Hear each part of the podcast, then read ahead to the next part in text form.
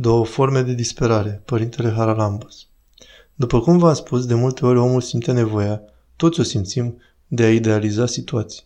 Acest lucru se întâmplă foarte tare în relațiile de iubire și de prietenie. Adică, ne entuziasmăm și începem să-i spunem celuilalt. Ești Dumnezeul, idolul meu, ești îngerul meu. Spunem, ești totul pentru mine. Care tot? Poate un om să fie totul? Poate un om traumatizat, rănit, un om amărât, un om sărman, care încearcă și el să se lupte, să o scoată la capăt în viață, poate deveni totul pentru tine? Cum să devină totul pentru tine, de vreme ce este neputincios? Poate un om să devină Dumnezeu pentru tine? Poate vrea un om să fie îngerul tău? Acestea sunt expresii ce au în ele un oarecare romantism, o dulceață, sună frumos. E bine că le spunem uneori. De multe ori sunt frumoase, au o dulceață. Bine, creează o atmosferă, o legătură. Toate bune și binecuvântate. Dar în final să nu le credeți. Să nu le credeți. Acest pentru totdeauna împreună. Cum adică? Acum, pentru totdeauna se schimbă la fiecare secundă. De unde știi că vei fi cu celălalt mereu? Îmi vei spune că e o așteptare, e ceva de dorit. E bine să fie așa, dar nu te lega de acestea. Nu te sprijini de ele pentru că sunt castele de cărți de joc. În orice clipă se pot prăbuși. Și începi cu un așa idealism, cu o lume virtuală și spui că celălalt e Dumnezeul tău, iar încet încet pricepi că nu e doar Dumnezeul tău, dar e și diavolul tău. Încet încet începi să spui, Părinte, mă șicanează, mă deranjează, Părinte, nu-l mai suport. Părinte, o să-l iau la bătaie, să vezi ce-i fac, o să-i arăt eu. așa e? Pleacă acest nor, acea atmosferă imaginară și vezi că celălalt nu e Dumnezeu. Da, dar bietul de el, biata de ea nu ți-a spus că e Dumnezeu. Tu i-ai spus, ești Dumnezeul meu. Și dacă aude asta și el va spune, sunt, de ce să nu fiu? Pierd ceva, e frumos. Îi sunt pe plac de vreme ce îmi spune așa. Așa se umflă și egoismul. Ești îngerul meu și celuilalt îi place. Cui nu-i place să audă cuvințele frumoase? E? Tuturor le plac aceste cuvințele frumoase care alintă ființa și bietul suflet. Însă nu e așa. Viața și confițuirea reală a cuplurilor nu este așa. așa e? Nu este așa. Realitatea este dură. Realitatea înseamnă luptă, înseamnă cruce. Are și lucruri frumoase? Sigur că da. Are clipe frumoase? Firește. Are bucurie? Bineînțeles.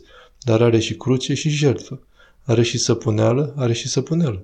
Nu poate fi numai sărbătoare și numai happy end. Are și săpuneală. Trebuie să te ostenești, să te lupți. Trebuie să te nevoiești să-l iubești pe celălalt. Așadar, dacă vezi lucrurile astfel, apoi celălalt nu te mai dezamăgești. Nu te mai dezamăgești. De ce să o faci? Pentru că celălalt a greșit? La ce te așteptai? Pentru că celălalt a căzut într-un păcat? Sigur că da, e firesc.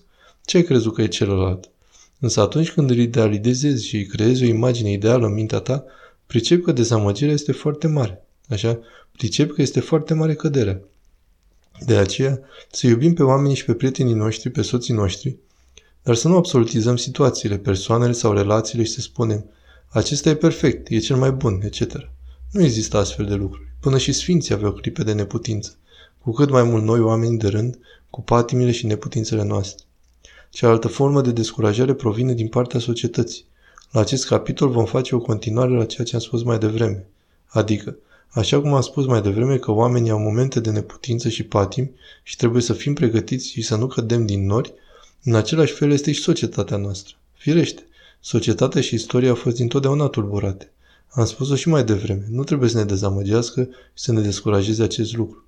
Acum spunem că a venit sfârșitul lumii. Dar ce ziceți?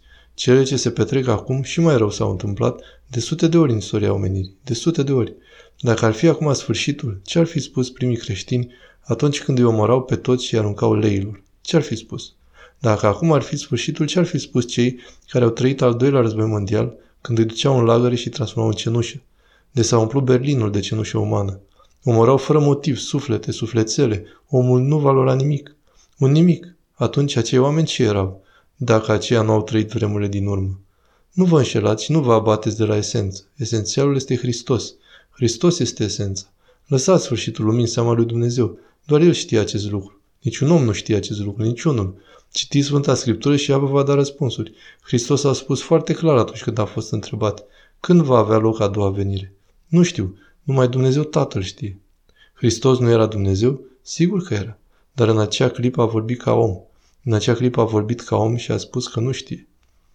Așadar, istoria acestei lume a fost așa din totdeauna. Să nu vă clopleșească și să vă descurajați, să vă pierdeți nădejde.